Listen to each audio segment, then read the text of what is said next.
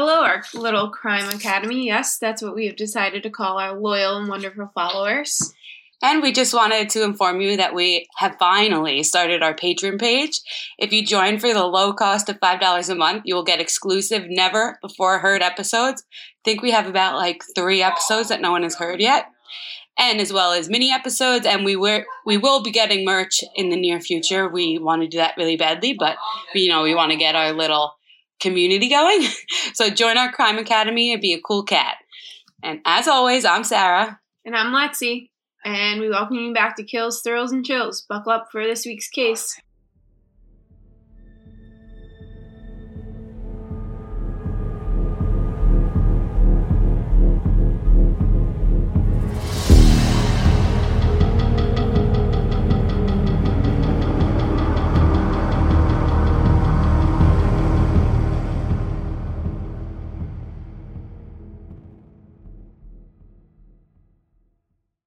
Right, guys, I am covering the case of Donald Harvey, and I did just want to let you know that this is going to be in two parts because there is a lot of information, and I feel like it'd be better received if it was in two parts.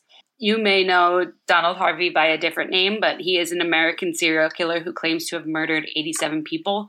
The official estimates of the number of people he murdered range anywhere from 36 to 57, which they could prove.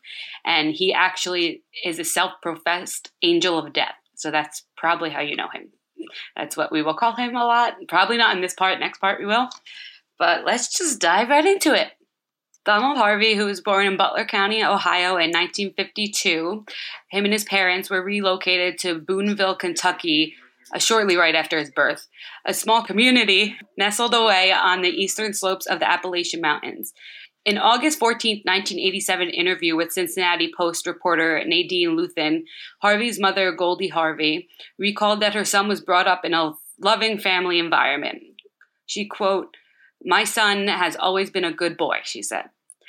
Martha D. Turner, who was principal of the elementary school Harvey attended for eight years, backed up McKinney's comments in her own interview with the Cincinnati Post. Quote, Donnie was a very special child to me, she said. He was always clean and well dressed with his hair trimmed. He was a happy child, very sociable, and well liked by the other children. He was a handsome boy with big brown eyes and dark curly hair. He always had a smile for me. There was never any indication of any abnormality. Former classmates of Harvey described him as a loner and a teacher's pet. He rarely participated in extracurricular activities, opting instead to read books and dream about the future. Following his graduation from Sturgeon Elementary School, Harvey entered Booneville High School in 1968. He was earning A's and B's in most classes with little effort, but he became bored with the daily routine and dropped out of high school. Having no real goals, Harvey was not sure what he wanted to do with his newfound freedom. For unknown reasons, he eventually decided to relocate to Cincinnati, Ohio, where he secured a job at a local factory. In 1970, so this is two years after, work began to slow at the plant and Harvey was eventually laid off. His mother called him a few days later and asked him to travel to Kentucky and visit his ill grandfather, who was recently placed in a hospital there. Harvey agreed and within days set off for Marymount Hospital in London, Kentucky. Although no one knew it at the time, this trip would later prove to be the beginning of a long journey into madness and murder. While in Kentucky, Harvey spent much of his time at Marymount Hospital and was soon well known and liked by the nuns who worked there. During one particular conversation, one of the nuns asked Harvey if he would be interested in working there as an orderly. Since he was currently unemployed and didn't want another factory job, Harvey agreed and started to work there the next day. Although he was not a trained nurse or doctor, Harvey's duties required him to spend hours alone with patients. Some of his duties also included changing bedpans, inserting catheters, and passing out medications. Harvey's first few weeks at the hospital were uneventful, but something snapped within him along the way. To this day, criminal psychologists are unable to explain what brought out his murderous tendencies. Whether he was unable to cope with the pain and suffering around him, or simply enjoyed watching his victims die. We may never know. According to Harvey's later confessions, he considered himself an quote unquote angel of death or mercy killer. But the details he eventually revealed about his first murder negate that self serving description. During an evening shift, just months after starting at the hospital, Donald Harvey committed his first murder. Years later, in a 1997 interview with Cincinnati Post reporter Dan Horn, Harvey described it. When he walked into a private room to check on a stroke victim, the patient rubbed feces in his face. Harvey became angry and lost control. Uh, Harvey said this quote: "The next thing I knew, I'd smothered him. It was like I was. It was the last straw. I just lost it. I wanted to help the man, and he wanted to rub that in my face." Following the murder, Harvey cleaned up the patient and hopped into the shower before notifying the nurses. No one ever questioned it, he said. Just three weeks after committing his first murder, he killed again when he disconnected an oxygen tank at an elderly woman's bedside. As the weeks went by and no one detected foul play in his first two murders, Harvey became more brazen. Whether out of boredom, opportunity, or experimentation, his methods varied with each murder. He used various items such as plastic bags, morphine, and a variety of drugs to kill more than a dozen patients in one year. In one case, he chose an exceptionally brutal method. The patient had an argument with Harvey because he thought Harvey was trying to kill him. Valid. And during the course of the argument, he reportedly knocked Harvey out with a bedpan. Upon recovering from the blow, Harvey waited till later that night snuck into the patient's room and stuck a coat hanger through his catheter. and as a result of the puncture, infection set in and the man died a few days later. Oh, That I am not okay. so Uh, Painful. Stop. I need a minute. That's foul. Also, too, like, did they just not like run autopsies on any of these bodies? Like, I don't know. This was what? like he was taking. it was in. 71. True. So I mean, and back then I'm sure they weren't even looking at nurses Yeah. like that or like orderlies or anything Yeah, like that. That's so true. Seventies were a different time. sadly. Um, all right. On March 31st, 1971, a drunk and disorderly Harvey was arrested for burglary. While being questioned about the crime, Harvey began babbling incoherently about the murders he had committed. The arresting officers looked into his claims and questioned him extensively about them, but in the end, they were unable to find any substantial evidence to back them up or charge him with any crime relating to them. A few weeks later, he went to trial for the burglary charges and pleaded guilty to a reduced charge of petty theft. After paying a small fine for his indiscretion, Harvey decided it was time for another change of scenery and enlisted in the United States Air Force. Harvey served less than a year in the Air Force before he received a general discharge in March 1972. His record states unspecified grounds for the discharge, but it was widely rumored at the time that his superiors had learned of his confessions to the Kentucky police and did not want to deal with any similar matters in the future. Smart. Fair. After his release from the military, Harvey dealt with several bouts of depression. By July 1972, he was unable to control his inner demons and decided to commit himself to the Veterans Administration Medical Center in Lexington, Kentucky. Harvey remained in the mental ward of the facility until August 25th, so this is over a month and a half, Okay. but then admitted himself again a few weeks later following a suicide attempt in the hospital. Harvey was placed in restraints and over the course of the next few weeks received 21 electroshock therapy treatments. And I have a little note on this, so I'm just going to read you my little Okay. note. So, I was I really feel that this is very excessive for a patient who came in for depression and suicidal tendencies. But I actually researched and electroconvulsive d- therapy ECT is still used in certain cases for s- severe depression. Okay. I mean, I'm not a professional when it comes to ECT, Yeah, so I can't speak on the benefits or debunk it. But in my opinion, I believe this is a little excessive. I also suffer from bipolar depression, and I can't even imagine going through one of these therapies, let alone 21. That's a lot. So I don't know if that also, I mean, he was clearly killing people before this, but Yeah. like 21 times. That's Yeah, insane. on October 17, 1972, Harvey was again released from the hospital. Goldie Harvey, his mother, later condemned the hospital for releasing her son so abruptly, feeling that he had shown no apparent signs of improvement from the time of his admittance. Harvey spent the next few months trying to get his life back in order and eventually found work as a part time nurse's aide at Cardinal Hill Hospital in Lexington. In June 1973, he started a second nursing job at Lexington's Good Samaritan Hospital. Harvey kept both jobs until 1974 when he took up a job as a telephone operator and then secured a clerical job at St. Luke's Hospital in Fort Thomas, Kentucky. According to his later confessions, Harvey was able to control his urge to kill during this time. The more feasible explanation would be that he did not have the same access to the patients as he did at Marymount Hospital, which could also explain why he shifted from job to job during this time. I was time. gonna say that makes sense. He didn't have the opportunity. Yeah. That's what it was. It wasn't there. It's funny that we say that because I wrote the majority of serial killers are opportunists, and Donald Harvey was a man with few opportunities. He had not yet evolved enough to take his urges outside of the place he felt safe in committing his crimes the dimly lit patient rooms.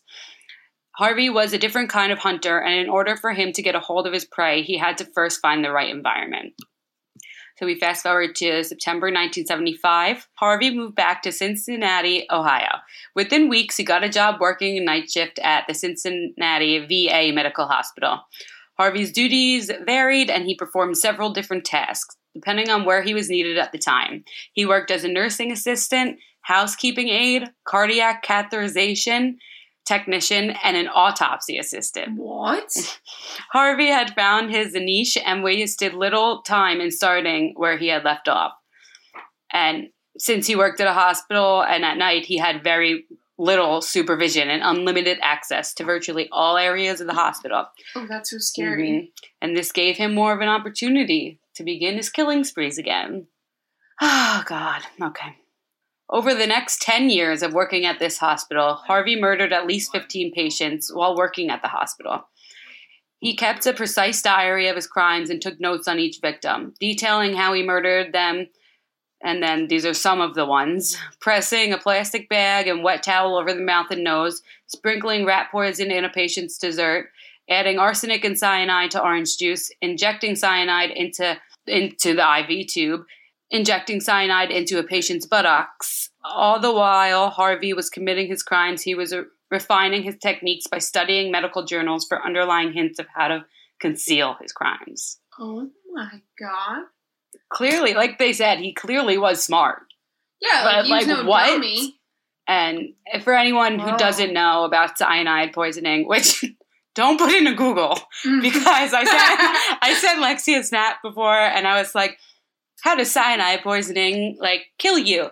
And the first thing that came up was uh, like, yeah, like a suicide prevention thing, and I was like, "Oh You're no." like, oh no, that wasn't for me. I was like, my FBI agent's going to be very concerned for me because I'm not doing this.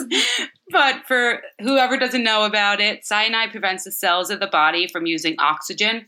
When this happens, the cells die. Cyanide is more harmful to the heart and brain than to other organs because the heart and brain use most of the oxygen in your body. Death can occur within seconds after a large dose of cyanide is in the patient. And if you ever heard, this is probably where you'll hear it from. If Mhm. someone has cyanide, like overdose or poisoning, the way they tell in autopsy is because it smells like so much almonds. Over the years, he amassed an astounding 30 pounds of cyanide, which he had slowly taken from the hospital and kept at home for safekeeping. Typically, Harvey would mix a vial of cyanide or arsenic at home and then bring it to work.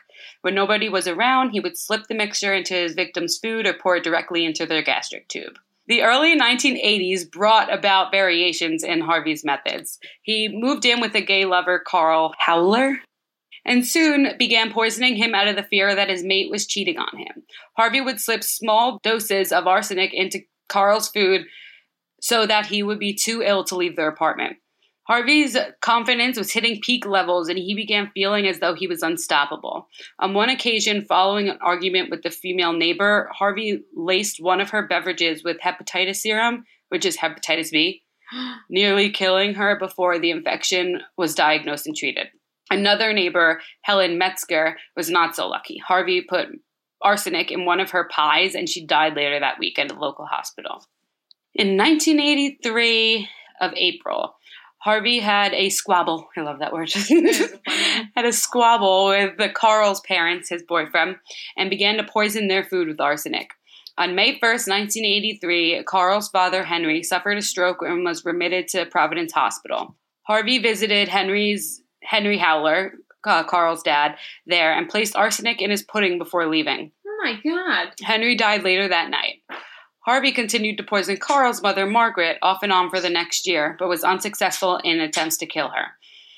In January 1984, Carl broke off the relationship with Harvey and asked him to move out. Harvey was angry at the rejection and spent the next two years trying to kill Carl with his poisonous concoctions. At one point, he even tried to kill a female friend of Carl's as a way to get revenge. While neither attempt worked, he did manage to land um, Carl in the hospital at one point as a result of the poisons he had unknowingly ingested. So, at any time, were any of these people like, did they find any of the cyanide or arsenic poisoning, or like, would these people just go to the hospital and they'd be like, "Oh, you're just So the thing with, I think they just said they were sick, but it's hard if even hard if you have too much cyanide in your body. There's cyanide in medications, true. over the counter medication. Holy so it's like you might just be taking too much medication. Oh my god. So it's they can't say anything. So arsenic is a little bit more. Also, too, like, oh my god, could you imagine like all these people getting sick around? Yeah. I'd be like, bro, you're a bad omen. Yeah, right. No, fuck that. Oh my god. That's why they called him the angel of death Yeah. oh because they were like so making many fun of him for like all of his patients dying. Look into it, you fucker. Yeah, like, Like, what? That isn't that like a fuck? big fucking red Oh flag? my god! Apparently not, because he got away with this for how long? I Oh can't. my It's so fucked up. All right. While leaving work on July 18th, 1985, security guards noticed Harvey acting suspiciously and decided to search a gym bag he was carrying with him. Inside the satchel, the guards discovered a 38 caliber pistol, hypodermic needles, yes, surgical scissors and gloves, a cocaine spoon, various medical texts, two occult books, and a biography of serial killer Sobhraj, uh, who is a French serial killer and don't think I thief. know that one. He was, yeah, he um, actually preyed on Western tourists traveling on the hippie trail of South Asia during the Mm, 1970s. Okay, never mind. That, that So after they found all of this, he was only fined $50 for carrying a firearm on federal property. Harvey was then given the option to quietly resign from his job rather than being fired. Nothing about the incident was ever noted in his work record, and hospital authorities did not open an investigation to determine if Harvey had committed any other crimes while What the working there. Fuck. That's why, but that's why he kept going. Yeah, he's he like, oh, like, I can get away with this. Yeah. Oh my god. it's crazy. Seven months later, in February 1986, Harvey once again got work at a local hospital. This time, he was hired as a part time nurse's aide at Cincinnati's Drake Memorial Hospital. His new employers were unaware of the incident at his previous job How? because it wasn't. It was never documented. What the? no, it said they never put it in his work wrong with these record. Yeah. people? This is annoying. And his work folder stated nothing but good things about him. Harvey soon earned a full time position at the hospital and settled back into his old routine. Over the next three, 13 months, Harvey murdered another 23 patients by disconnecting life support machines, injecting air into vents, suffocation, and injections of arsenic, cyanide, and petroleum based cleansers. Hmm. So, this was when he got that job, that was 1986 Yeah. and authorities became suspicious of Harvey in April 1987. About damn time. Right? It's been like 20 years. After the death of John Powell, a patient who was comatose for several months but had since started to recover. During the autopsy, an assistant coroner noticed the faint scent of almonds, the telltale sign of cyanide. Authorities were unable to find any evidence or motive pointing towards any of Powell's friends or family, so they soon began to focus on hospital employees who had access to Powell's room. The list was short, and upon learning Donald Harvey's hospital nickname, Angel of Death, given to him because he was always seemed to be around when someone died, authorities began to focus their entire investigation on him. Finally. Dun dun dun! But yep, that is the end of part one. Next week, I am going to dive into the arrest, trial, conviction, as well as some interesting psychological theories on why Harvey committed these crimes. Because you kept getting away with it. Yeah, yeah, it's fucked up. That's so annoying. I'm annoyed. I know. It'll you'll just get even more annoyed ah. next because I think they go into more detail about like the Jeez, murders and stuff, and Well, it's I, like, I shouldn't say I can't wait, but I'm like eager to Yeah. like It's- it's a definite- conviction and everything. it's an This- this is infuriating case. I'm so angry right Infuriating. Way to leave But- it. Way to leave it. I know. Cliffhanger! but as always, thank you both for listening. Thank you both. Thank you all. two, two fellow Thank you all for listening in, and we love and appreciate every one of you. See you next week, our little crime academy. Bye-bye. Bye.